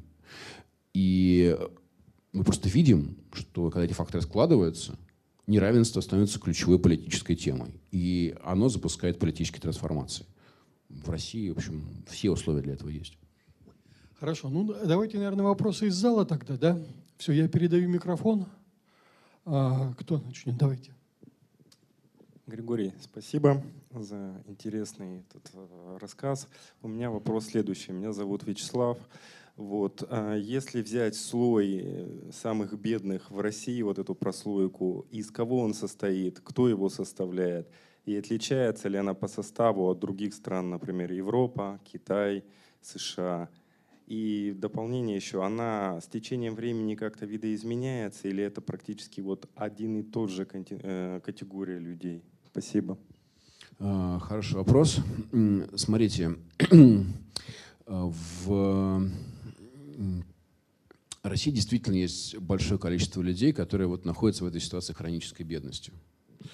Еще раз, я не хочу здесь приводить э, цифры, потому что они более-менее бессмысленны. Я старался это выше показать. Да? Но это большое количество людей. Там это, понятно, что это между, между 15 и 25 процентами точно. Э, вот э, это люди, которые, как правило, зависят от одного источника доходов. Это важный э, параметр бедности всегда, потому что э, когда люди зависят от разных источников доходов, они не складывают яйца в одну корзину, они умеют это делать. Э, и они могут как-то держаться на плаву. Люди, которые зависят от одного источника доходов, это бедные люди. И нужно понимать, что в России большое количество людей, которые, скажем, зависят от пенсий да, от пенсии. И пенсия – это на самом деле единственный ресурс не только для самого человека, но часто и для его семьи. Да? Мы там проводим некоторые исследования. В, э, это особенно хорошо видно не в мегаполисах, где свои проблемы, а, а скажем, в малых городах, где люди часто не имеют другого дохода э, и вынуждены, ну, вплоть до того, что там занимать до, э, до, до, следующей, до следующей полочки просто в магазине, да, то есть просить им отпустить в долг. Поэтому вот люди, которые зависят от того источника дохода. Э, что касается изменений, то изменения действительно в последнее время есть. А, и они как раз связаны с тем, о чем я говорил чуть выше, да, вот с прекаризацией, э, с появлением этого самого прекарного слоя, да, который, строго говоря, не является там, ну, чисто бедным. Да, это не то, что прям нищие люди, да, но э, категории, которые никогда не мыслили себя как бедняки, начинают с, с, сталкиваться вот с этой самой неопределенностью. И это все те отрасли, которые считали себя всегда профессионалами. Это наука, это образование, это здравоохранение. А вот в этих областях люди начинают чувствовать, что их будущее неопределенно, они понимают, что будет завтра, они потихонечку начинают э, как бы э, ну вот болтаться, что в этом слое, который, если не является полностью бедным, то, э, по крайней мере, по, по настроению, по ощущению мира начинает к нему приближаться. Вот это тенденция, которая э, в России имеет место быть. И с этой точки зрения, еще раз, мы действительно приближаемся, да, мы начинаем с, э, смыкаться с там, другими странами, которые вас, вероятно, Вячеслав, интересуют. Еще один, одно замечание, реплика, вернее, дополнение, один вопрос. Замечание связано с тем, что я слышал о необходимости введения безусловного базового дохода аргумент э, тот, что это позволит отказаться от всех пособий, во-первых, и, во-вторых, упразднит всю бюрократическую вертикаль, которая наблюдает за наличием бедных и распределением бедных. И это позволит даже, может быть, и сэкономить бюджетные средства. А вопрос следующий. Это важный аргумент, кстати. Да. А вопрос следующий. Эм, вот если посмотреть на уровень инноваций в различных странах, ну, на развитие науки, на наличие нобелевских лауреатов – то наблюдается некая корреляция, на мой не, непросвещенный взгляд, э, между уровнем разрыва в доходах и уровнем вот этих вещей, о которых я сказал. То есть если уровень э, разницы в доходах очень мал, например, скандинавские страны, то там не наблюдается ни особого развития науки, ни особых, разви... ни особых прорывов в технологиях. То же самое мы видим странах, где эта тур, разница в этих уровнях катастрофически велика. Какая-нибудь Индия, Африка, там, Латинская Америка и так далее. И в то же время в странах, где этот уровень не столь катастрофичен, мы видим основное количество э, выдаваемых новых технических решений, открытий и так далее. Существует ли какой-то минимально необходимый э, уровень в разнице доходов, при котором ну, общество наиболее быстрыми темпами прогрессирует э, в научной сфере, в технологической сфере. То есть это, ну, как, что наиболее правильно? Разница в два раза между самыми бедными и богатыми, в 10 раз, в 50. Вот в этом вопрос. А, да, я к первому сначала а, отнесусь, потому что это на самом деле здорово, что вы вспомнили, спасибо. Потому что это тоже действительно очень важный аргумент. С словом базовым доходом такая сегодня интересная история, что совершенно разные идеологически э, настроенные люди, абсолютно противоположные. Там социалисты, с одной стороны, какие-нибудь там либертарианцы и фанаты свободного рынка, с другой стороны, э, они и те, и другие значит, ратуют за базовый, безусловно, базовый доход. Э, по разным причинам, и та, которую вы назвали, как раз такая либертарианская, бюрократическая классическая причина, что давайте мы от бюрократии просто избавимся, будем людям деньги раздавать и так далее. Вот, поэтому в некотором смысле сегодня такой интересный консенсус по этому поводу сложился. Все наиболее там, прорывные идеологические течения сходятся в том, что мы через некоторое время к этому придем, но по разным причинам. А, что касается эм, вопроса, то э, ну, это надо, конечно, считать корреляцию э, в, между, э, считать связь между уровнем разрыва в, в доходах и вот теми показателями, которые вас интересуют, так я сейчас сидел и сходу мне это не показалось очевидным, потому что, ну, очевидно, что там большое количество э, не знаю, прорывных вещей делается в США. Да, ну, в США это страна с гигантским уровнем неравенства, огромным уровнем неравенства. Эм, с другой стороны, там есть страны с не очень высоким уровнем неравенства, которых э, действительно тоже, которые могут там, конкурировать в чем-то, например, типа Германии, да. Но еще раз, везде растет, включая, кстати, скандинавские страны, да, у них сейчас тоже появляются эти, эти проблемы, в этом смысле это общая тенденция.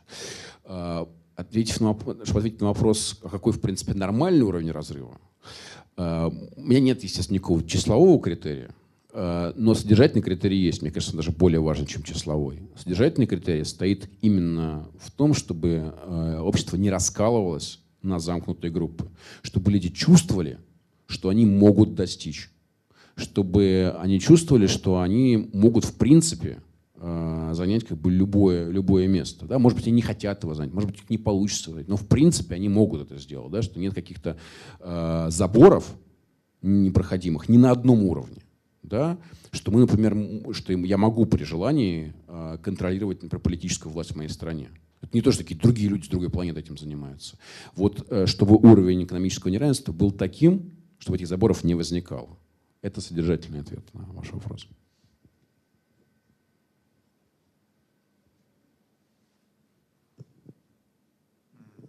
Здравствуйте, Иван Абаторов. У меня вот такой вопрос. Вот вы говорите, что в России последние, последние годы растет неравенство, и в принципе, это социально опасно классовой войной.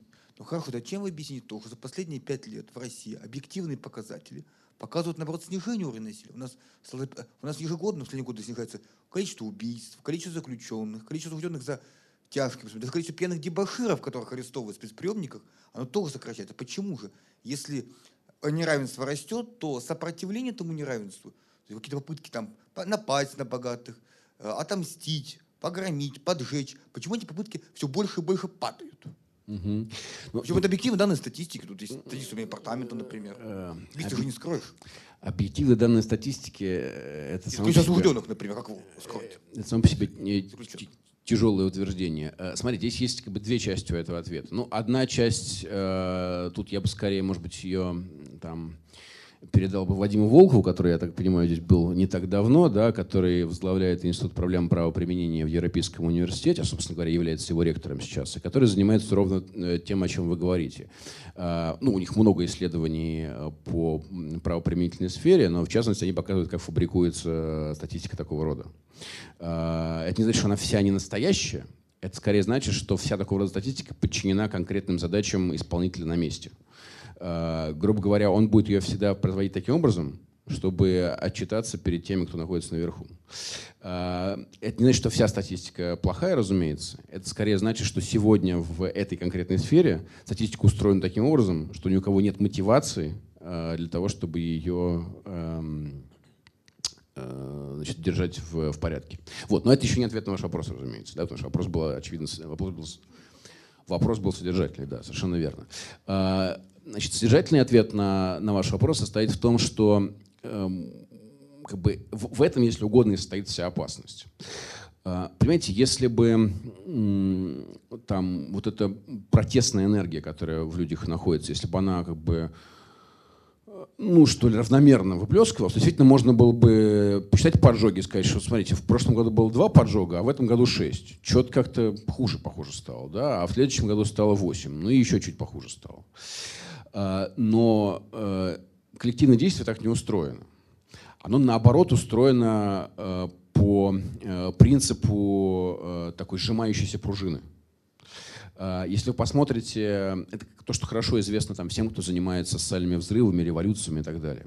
А, они всегда происходят, во-первых, неожиданно, а во-вторых, в период перед как бы, предреволюционной, как правило, наблюдаются как бы, ну, вроде бы видимые успокоения. А, как ни странно, у такого рода явлений есть какая-то своя внутренняя динамика, которую на самом деле можно объяснить, а, там, если было бы время. А, и они как бы, как бы накапливают силу, да? они как бы аккумулируют в себя энергию, а потом начинают выплескиваться. На психологическом уровне понятно, как это работает. Там, та пассивная агрессия, про которую я говорил, она поначалу работает саморазрушительно. То есть люди, наоборот, как бы на себя ее обращают в большей степени. А, она начинает, э, и это можно видеть по каким-то вещам, типа, например, там, не знаю, э, диагностики неврозов у психоконсультантов. Да? Она не, не, не выплескивается в внешние разрушительные действия. Да? То есть люди не бросают бутылки с сжигательной смесью. Они сначала на себя это обращают. Но дальше, на следующем шаге, всегда бутылки с сжигательной смесью приходят не с частотой там раз в месяц, а они приходят сразу в большом количестве. По этой же причине, например, э, знаете, какой самый плохой э, индикатор для того, чтобы предсказать какие-то волнения, протесты и так далее? Э, это ответ на вопрос, собираетесь ли вы участвовать в волнениях, протестах и так далее. Гарантированно, что если у вас будет серьезный протест, да, это много-много раз проверялось, он никогда ни под каким образом не словится. Потому что человек, который отвечает на этот вопрос, он, во-первых, не знает, что он будет завтра участвовать в протесте. Кто говорит, что он будет участвовать, в некоторой степени он может быть более безопасен. Потому что он уже как бы, он уже сейчас протестует, когда вам это говорит. Тот, кто будет завтра участвовать и будет э, в первых рядах, он, во-первых, не знает об этом, а во-вторых, в нем отвечает на вопрос как бы другая его часть. Поэтому, э, если бы все было так бы линейно, да, и вот эта агрессия наплескивалась линейно, все было бы э, очень мило, можно было бы ее легко контролировать. Но социальные процессы так не устроены. Они устроены э, вот, э, таким э, бифуркационным образом, да. То есть вдруг, возникает какая-то точка перехода, э, до нее вроде ничего не было заметно, а потом хлоп, и мы оказываемся в совершенно новом состоянии. Ну, там, современная физика теории систем э, так об этом мыслит. Да, в этом смысле здесь ничего, ничего нового нет. А, да, добрый день. Меня зовут Сергей. Спасибо вам за интересную лекцию. У меня такое соображение небольшое, потом вопрос э, из этого. А, смотрите, вот я очень симпатизирую швейцарцам, которые ответили «нет» безусловному базовому доходу. А почему? Потому что вот что меня беспокоит.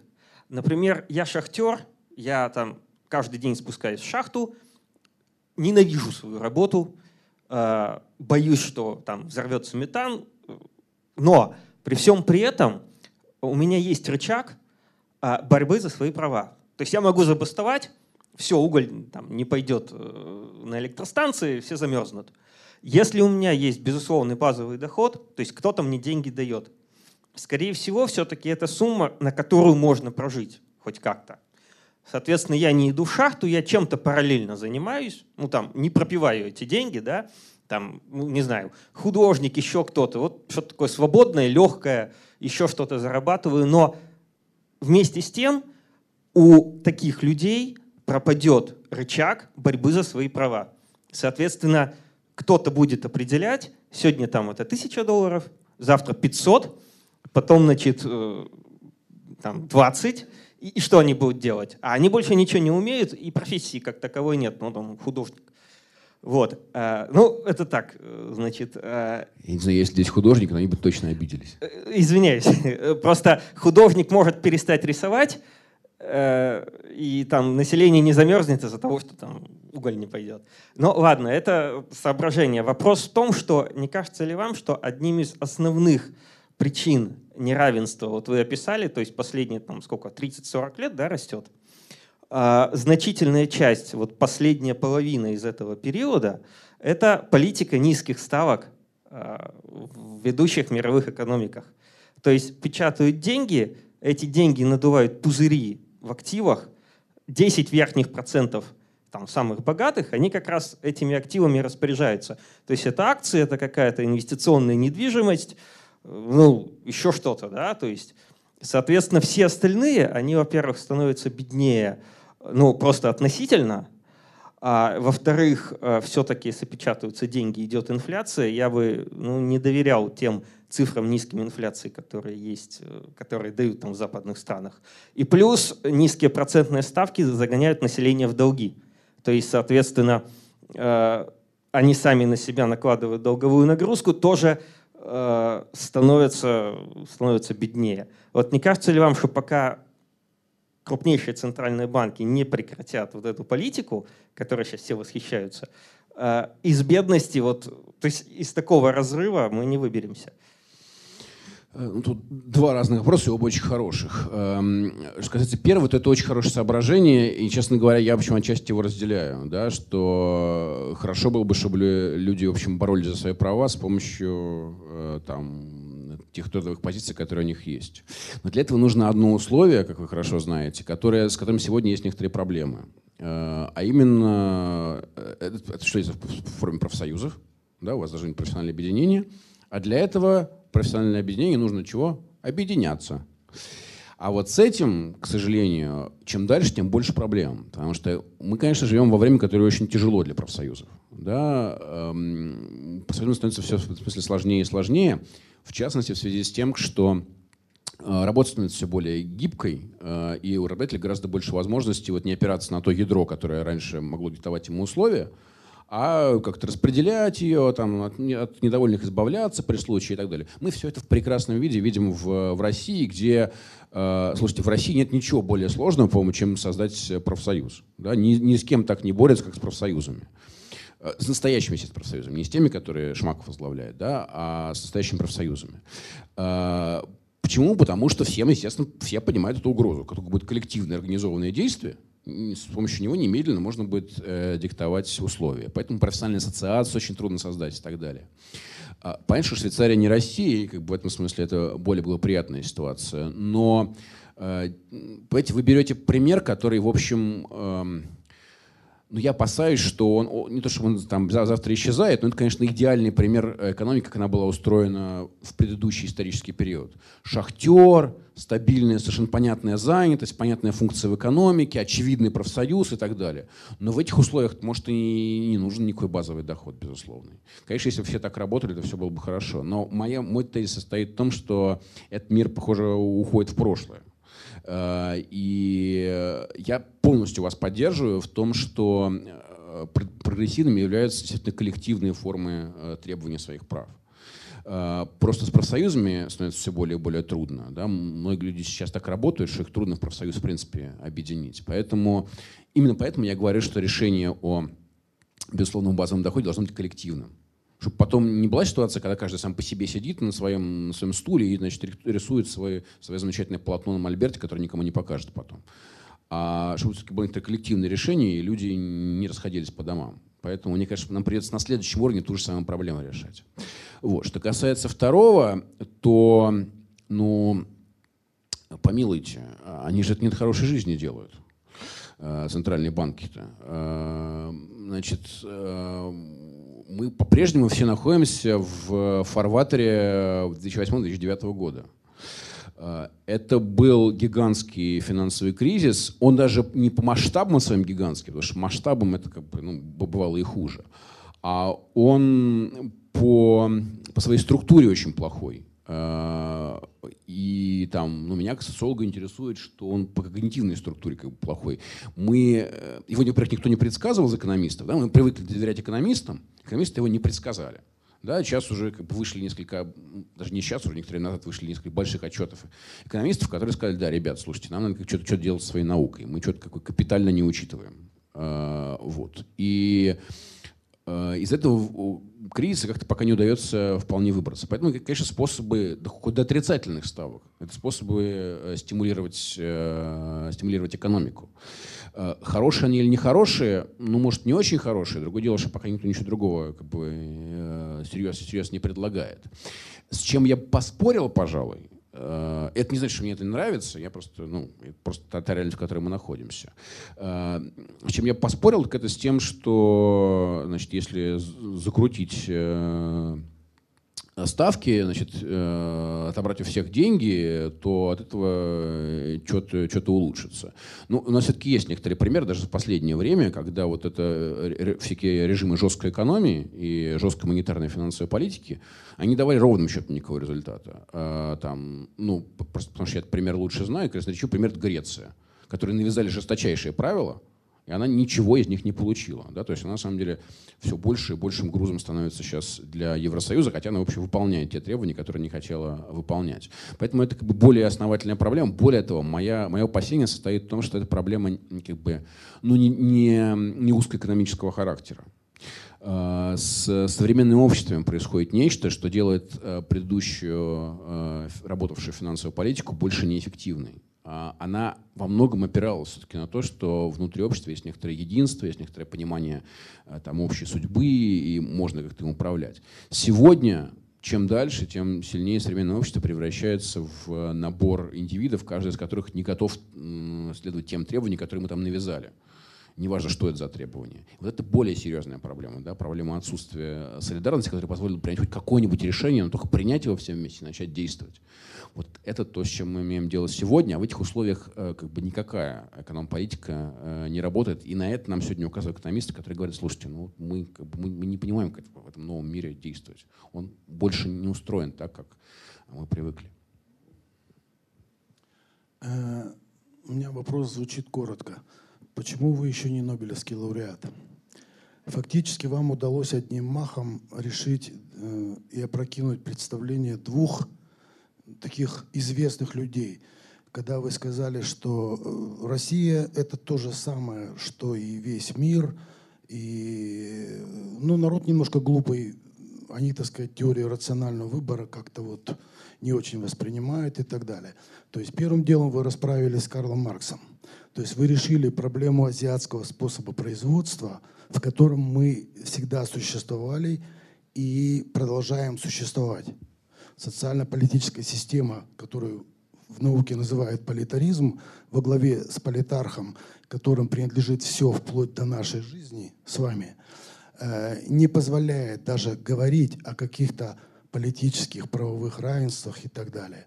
Вторая ваша мысль о том, что вопрос только, то есть вы ярый сторонник теории рационального выбора, но здесь вы опрокинули самого знаменитого социолога Инглхарта, который своими исследованиями четко показал, что в странах, находящихся в том историческом времени, как мы, и Греция, кстати, теории рационального выбора не работают в принципе. Здесь что-то другое. То есть культурные особенности преодолевают экономические и политические. Вот э, это, ну, по-моему, проблема всех людей, приезжающих из Москвы, так сказать, что из высшей школы экономики, что вот с Шанинки, они как-то интересно одним махом расправляются со всем, с нашей политикой, экономикой, ментальностью и так далее. Э, может быть, поэтому мы вот в этом положении, потому что наша наука просто не видит реальность. Э, спасибо. Эм, некоторые первые предварительные пояснения. Во-первых, терпеть не могу теорию рационального выбора, а во-вторых, э, считаю одним из э, наиболее важных перспективных мыслителей сегодняшнего дня Карла Маркса. Э, более того, до такой степени, что вот в э, упомянутой вами Шанинке через э, месяц моими усилиями пройдет большая конференция, как раз посвященная Карлу Марксу, где мы, в частности, будем обсуждать место, Карла, место России в марксовых схемах. Значит, письмо Засулич, на которое вы здесь ссылаетесь, это, как известно, большая проблема для Маркса. Это интересный и э, как бы, нерешенный им вопрос, да, с которым он все время э, мучился в, в последние, последние годы жизни. Э, собственно, это, это, в этом письме и очевидно. Э, то, что мы могли бы взять сегодня у Марса, и что, мне кажется, необходимо у него сегодня взять, это как раз э, взгляд на Россию как на некоторый специальный случай внутри некоторых общих исторических э, схем. Вот, собственно, о чем я говорю. Речь не о том, что Россия э, ничем не отличается от всех остальных стран. Слушайте, Голландия отличается от Германии. Э, Франция отличается... Попробуйте ко мне сказать, что Франция ничем не отличается от Англии. Э, лучше не делать это ни в Франции, ни в Англии. Может плохо кончится. Россия, конечно, имеет свою специфику. Э, более того, даже примерно понятно, в чем стоит российская специфика, так ну, с первого взгляда. Да? Россия занимает э, довольно специфическое геополитическое положение, которое делает ее одновременно э, империей, э, или постимперии, как сегодня надо говорят, э, и э, имеет при этом опыт культурной колонизации с Запада. Да? И поэтому у нас много комплексов, которые характерны и для, и для империи, и для колоний. Да? Мы, с одной стороны, вот, как бы имеем некоторую экспансионную мотивацию, с другой стороны, мы часто, подобно там, всем колониям, обижаемся, что нас кто-то учит жизни да, вот, э, что у нас тут наступает. Э, это как раз Марксу было хорошо понятно, что в этом состоит специфика России. Э, но Маркс никогда в жизни не сказал бы, что в России есть какая-то особая ментальность. Это слово ничего не значит и не имеет никакого смысла. В России есть некоторые специфические условия, которые действительно делают ее некоторым интересным и важным случаем для Э, принципиальных э, схем устройства человеческого общества. Но схема, сам, ну, э, идея о том, что в России не действуют законы физики, что там, здесь живут люди, которые ходят на голове вместо ног и так далее, это вредная идея. Это идея, которая приводит нас к беспомощности, к неспособности что-либо сделать, и к убежденности в том, что мы, собственно говоря, обречены вот так жить, потому что мы так всегда жили. Э, вот э, вот этот, этот взгляд, конечно, на вещи, он, ну, во-первых, он не научен, потому что он просто не, не, не, не, проверя... не, не проходит научную проверку. А во-вторых, он еще и политически вреден. Поэтому э, задача, которая, если говорить про социальную науку, да, то задача, которая сегодня стоит перед российской социальной наукой, стоит в том, чтобы сформулировать специфику российского случая в рамках некоторых общих схем которые действуют в человеческих обществах. Да, мы точно такие же люди, как и все остальные. Да, у нас точно такое же общество, как и в других местах. Со своей спецификой, как и, и, и, и, в, других, э, и в других странах. И более того, э, я там даже усилю этот э, тезис, с вашего позволения. Только поняв себя как некоторый специальный случай политического устройства в современном мире, можем сделать то, чего от нас на самом деле сегодня очень сильно ждут. А именно э, дать какой-то свой специфический российский взгляд на мировые проблемы. Да, не, не исходить из того, что у нас вот своя особая проблема, либо потому что у нас свой особый путь, да, мы вот на Луну летаем, э, либо потому что мы вечно недоразвиты. Нет, у нас сходные проблемы с э, многими другими э, странами, и решать их придется вместе – Э, и неплохо бы, чтобы мы наконец начали думать о том, как их можно было бы вместе решать. Для этого нужно от идеи о собственной исключительности со знаком плюс или со знаком минус наконец уже избавиться.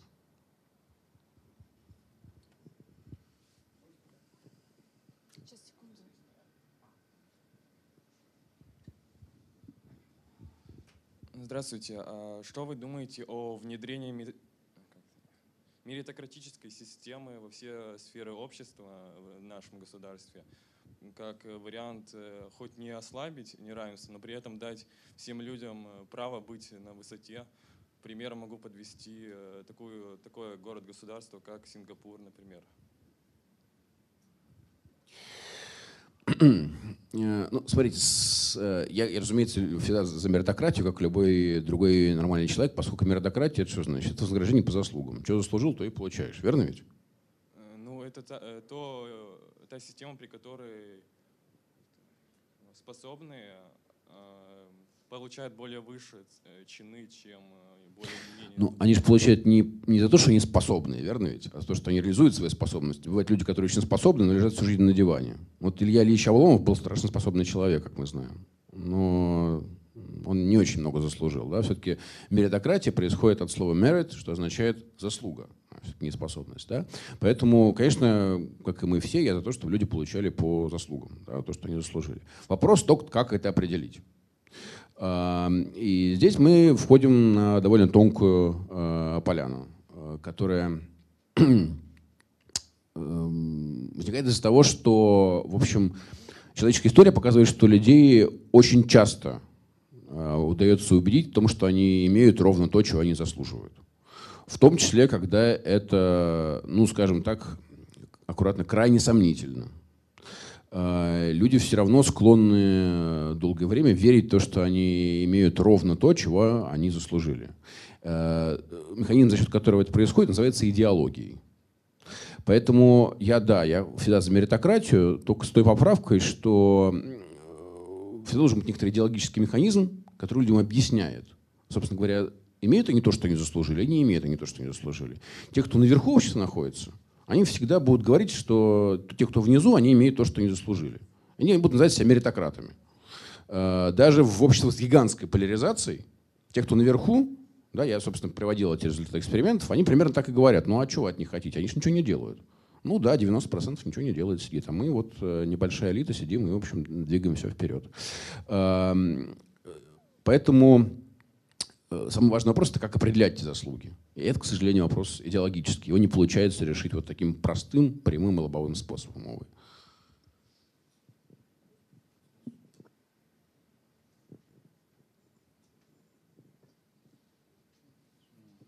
Вячеслав Осетов. Короткая частная история и вопрос соответствующий. Так, смотрите, э, вот я вот инвалид, мне надо несколько тысяч в месяц на лечение, хотя бы поддержание войны. И что мы видим? Значит, сейчас э, надо, чтобы просто попасть к участковому врачу, за неделю записываться, а он выдает талоны специалиста, если будет, за месяц. Э, или я вот сокращенный из нашего университета, так называемый ОРФУ. То есть полный тотальный крах ОРФУ идет по всем направлениям, ну почти по всем, там есть отдельные точки. И так далее. То есть, смотрите, с одной стороны идет тотальное уничтожение, ухудшение ситуации в образовании, так, подчеркиваю, тотальное почти везде. Отдельные очаги сопротивляются точки, но это не точки роста, а сопротивления. Э, медицина – это вообще ужас какой-то. Даже у нас в Екатеринбурге только за деньги – только за деньги. Я бесплатные лекарства получить не могу. Иди, все анализы, все лекарства очень дорогие, за деньги. Э, наука. Тут у меня друзья посокращали. Преподаватели четверть ставки. Вот те новые бедные. Да? Доцент, профессор, а вот четверть ставки. А пенсию не увеличивают, ты же работаешь. И так далее. То есть, смотрите, что это современное общество и кто же нами по этой вопрос в этой связи. Значит, какой у нас? Да, какакатия, да? То есть правит э, общ... Э, какакатия. Вот зачем она так делает, правящая элита? Она специально, деньги-то есть, денег много, профицит бюджета, она специально уничтожает народ, образование уничтожает, культуру, все, что не посмотришь. Или она настолько глупа и тупа, и с каждым днем все тупее и тупее что она не способна это понять, сделать. Ну, то есть, когда смотришь на кого-нибудь там Медведева, да хоть Кутайна, знаете, это просто очень-очень-очень, мягко говоря, глупые люди. Хоть что-нибудь умное могут сказать. Вообще, есть хоть кто-то умный наверху власти? Есть хоть что-то элементарно порядочный? Ну, то есть, с одной стороны, идет просто разложение элиты, мне кажется, если вы согласны. Вот, поэтому, ну, Марксова ситуация, когда разлагающаяся элита с одной стороны и, э, в общем-то, умнее, народ, который умнеет. Умнее России, несмотря на то, чтобы специально РПС-7, уничтожением образования, науки и всего остального, так, вот, ее, эту Россию уничтожает. Вот во что это выльется? А, да, и институты уничтожает. То есть не только профсоюзы, все. Вот Э, общественные организации, какие-то объединения. Вот тут у нас э, могу массу примеров привести. Все уничтожается для того, чтобы сохранить власть. Это тоже понятно. Но ничего не понимает. Спасибо. Извините. А, да, спасибо, Вячеслав. Ну, во-первых, я могу там, посочувствовать э, вам точно так же, как я сочувствую э, всем тем коллегам, которые попадают ровно в ту ситуацию, которую я описал. Вот история про то, как людей сокращают из э, университетов, не особенно разбираясь в их э, способностях и возможностях, это как раз история про э, постепенную прекаризацию э, образования и науки. Вот ровно так это и происходит. Э, причем, да, каждый из них дальше будет объяснять, что он просто недостоин. Эм, на главный вопрос э, о том, э, о чем думают все эти люди, у меня какой-то такой вполне марксистский ответ, раз уж, э, раз уж на то пошло. Эм, понимаете, любой, любая элита, которая находится у власти, она начинает видеть мир так, как ей удобно видеть. она работает в той рамке, в которой ей удобно работать. Она смотрит через те очки, через которые ей удобно смотреть. Не значит, что она не хочет ничего видеть. Но есть вещи, которые она, в общем, видеть не очень хочет. И более того, чем дольше она находится у э, власти, тем меньше ей, на самом деле, хочется видеть те вещи, которые, она, которые ей неприятны. Э, поэтому э, там, области, поле ее зрения, оно потихонечку сужается. В российском случае можно совершенно четко сказать, что там, российское государство сегодня видит только то, что оно хочет видеть. У него э, даже аппарата нет нормального для того, чтобы видеть что-то за пределами э, тех областей, которые ему напрямую доступны. Э, это возвращает нас к замечательному разговору о статистике, который можно было просто бы перевести там, в отдельную встречу. Это нас возвращает к разговору, там, не знаю, о социологических опросах, э, которыми э, тоже часто пользуются э, власти в качестве основного э, инструмента обратной связи, и которые на самом деле, может не все это знают, э, на которые отвечают обычно не больше 10%, 10-15% опрашиваемых. Да? Поэтому это есть некоторый сегмент, который государство научило себя видеть. Да, все остальное для него недоступно, оно не очень хочет этим заниматься. Покуда оттуда, из той зоны, которая недоступна не приходит никаких серьезных проблем, это, в общем, более-менее работает. Но эта серая зона, она как бы сгущается потихонечку. А, в том числе и потому, что, я с вами согласен, люди, э, люди умнеют. Э, в тот момент, когда сгустится в достаточной степени, оттуда придет что-то новое. И я не знаю, что это будет, но я вам могу обещать, что придет он оттуда неожиданно. Вот это совершенно точно.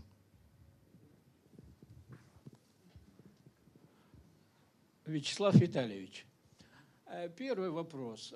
А в дневниках э, Достоевского э, Достоевский высказал мысль, что партия бытового улучшения погубит Россию. Как вот эта мысль корреспондируется с эффективностью ведения базового дохода в нашей стране? Это первый вопрос. Второе. Ну вот неравенство, проблема. Здесь все-таки главное для нас сейчас, в настоящее время, это проблема развития страны, понимаете? То, что мы не только топчемся на месте, но и деградируем, это а, для просвещенных это факт, медицинский факт. А вот. И хотелось бы в этой связи привести такую статистику. Ну, на Западе как-то ей злоупотребляют, как у нас в экономике, а вот с экономикой вы в курсе там – как меняет руководство Росстата, а после этого у нас и улучшение по доходам, и по ВВП и так далее.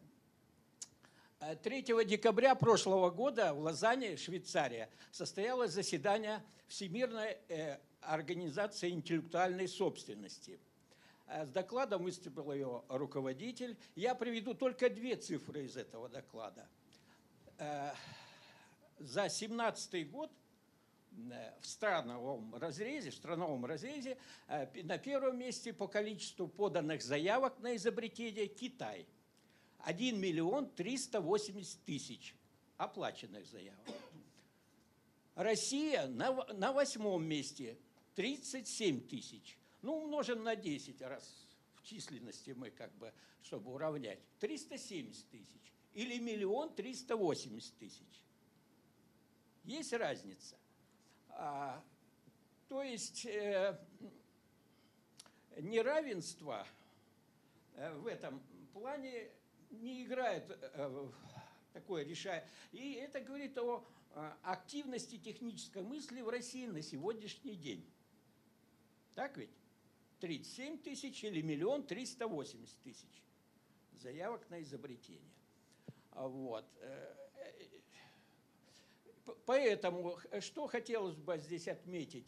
Э, неравенство, ну и, и вот вы говорили менталитет, да, у нас свой менталитет. Но не особый путь, а в каждой стране свой э, менталитет. И это надо иметь в виду всегда. Вот э, что я хотел бы отметить. Вопрос в чем? Как в чем? Неравенство не играет решающей роли в развитии страны? Или играет, вы считаете? Ну, терминологический комментарий короткий. Значит, есть э, несколько классических э, примеров, которые там, показывают, почему э, в науке никогда не используется понятие менталитета. Э, значит, э, можно, конечно, говорить, что у каждой страны есть свой менталитет. Вот, скажем, у Кореи менталитет не такой, как у Китая, да? а у Южной Кореи не такой, как у Северной Кореи. Но минуточку, погодите, пожалуйста, а почему он в Южной Корее не такой, как в Северной Корее? Это же темы там корейцы. Или, скажем, вот э, у Италии не такой менталитет, как у Греции. Но, как показывают э, исследования, Северная и Южная Италия – это просто фактически совершенно разные страны с культурной точки зрения. Вот у Северной Италии, у Южной Италии э, разный менталитет. А почему? Смысл этого слова стоит просто в том, чтобы обозначить ну, некоторое отличие чего-то от чего-то другого. Но отличие чего-то от чего-то другого производится кем? Производится людьми. Да? Ну, вот мы поделили Корею на две части. Организовали в одной один режим, в другой другой режим. Получили два разных менталитета. А, в Италии есть э, две культурные традиции. А, страна одна, а менталитета получается два. А, смысл в, такого, в таком термине нет вообще никакого. Потому что э, правда стоит в том, что люди действуют так, как устроены институты, в которых люди действуют. Если мы строим институты, начинает меняться менталитет. А раз так, то смысла в этом слове нет никакого. Но я вернусь к тому, что вы сказали, потому что это, на самом деле, мне кажется, более важный сюжет, и спасибо за, за этот вопрос. А, смотрите, мы говорим, что там, неравенство, скажем, не так важно, как развитие. Да? Развитие – это, в общем, приоритет, и развитие – это самое важное, о чем мы должны сегодня думать, если я вас правильно услышал. Да? Сказали слово «развитие». В экономической науке сегодня идет э, очень интересная дискуссия, которая, кстати, я не понимаю, чем пока закончится. Э, это дискуссия о том, собственно говоря, как нам измерять развитие. Э, долгое время основным критерием развития был валовый внутренний продукт развития страны. Да, ну, вот экономическое развитие страны меряется через валовый внутренний продукт. Э, уже довольно давно эта идея подвергается довольно сильной критике. Ну, была такая знаменитая комиссия Сен-Фитуси во Франции, которая, в которой было три знаменитых экономиста, которые написали большой доклад о том, почему сам по себе показатель вала внутреннего продукта ни с чем не коррелирует. И сегодня все больше и больше критики по этому поводу. Сегодня предлагаются альтернативные меры э, измерения развития. Но один из интересных показателей, который не знаю, как сыграет, по-прежнему его используют, его использует Организация Объединенных Наций, называется уровень человеческого потенциала, который такой комплексный э, показатель, который э, интегрирует в себе э, целый ряд важных э, данных о качестве, о качестве жизни людей. Вот на фоне этой дискуссии, э, и да, и в общем эта дискуссия на самом деле прямо влияет на, на политику, потому что политики быстро понимают, что привязывать все к ВВП не имеет никакого смысла. Вот на этом фоне мы по-прежнему в России живем в ситуации, когда самое главное, через что мы измеряем развитие, это ВВП. Вот мы поставили там задачу удвоить ВВП какому-то году и удваиваем его. Ну, удвоили мы его и что? Да хоть утроить его.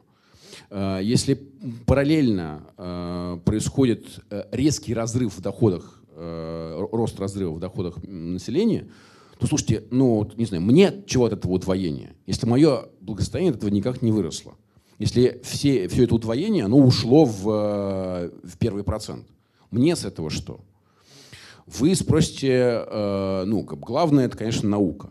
Но, минуточку, наука не делается сама по себе. Ну, я не знаю, я не знаю таких аппаратов, которые изобрели бы, которые делали бы науку сами по себе. Наука — это э, область деятельности, которая требует очень серьезных профессиональных компетенций которая требует серьезной профессиональной этики, которая требует э, посвящать э, всю свою жизнь этому, которая требует э, образования и так далее. И которая, разумеется, требует серьезного уровня жизни. Ну, достойного уровня жизни, о котором я говорил выше.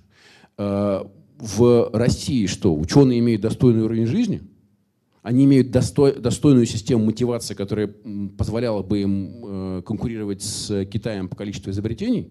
Ну, это же просто неправда. Это же не так. И это является прямым результатом неравенства. Потому что ученые в России, да, наука, это как раз есть те люди, которые страдают от растущего неравенства. Вот они прямо страдают от него. в тех э, ситуациях, когда, да, я уже вижу, что есть количество коллег из университетов, э, в тех ситуациях, когда бюджет университетов начинают распределяться таким образом, э, что там, сотрудник имеет, научный сотрудник имеет 20% фиксированной ставки и 80% премии, которая зависит от того, получится у него что-нибудь сегодня или не получится, или как его начальник настроен, он попадает в ту самую ситуацию прекарности, про которую я говорил выше. Ожидать от такого человека, что он будет научные э, открытия делать, невозможно, потому что наука требует спокойствия. Наука требует спокойной, длинной работы, работы в долгую. Поэтому пока мы не справимся с э, вот этой прямой и простой задачей обеспечения людям нормального уровня жизни, чтобы они могли нормально работать, чтобы они не дергались постоянно, чтобы они не думали каждую секунду о том, что у них э, там, не знаю, кран протекает, что им нужно э, ребенка э, где-то носить для ребенка доктора и так далее. Вот до этого момента нам точно нечего э, ждать, чтобы, что мы составим конкуренцию Китаю с точки зрения э, количества изобретений. Так, эм, друзья, давайте, наверное, будем уже заканчивать. Эм, разговор очень интересный, но у нас, к сожалению, время а, ограничено, и у нас э, через несколько минут в этом зале должно начаться еще одно мероприятие, поэтому давайте подведем итоги. А, ну, как мы убедились и как, э, как мы поняли из сегодняшнего э, разговора а, уважаемого Григория Юдина, бороться а, с экономическим неравенством с помощью подачек от э, богатых к бедным э, бесполезно и не нужно. И, вероятно, есть единственный путь, и об этом тоже мы сегодня говорили, по которому стоит двигаться, это преодоление политического неравенства, это возвращение гражданам ощущения, что от них что-то зависит на своей улице, в своем регионе, в своем городе, э, в конечном счете в стране. С нами был профессор Григорий Юдин. Спасибо.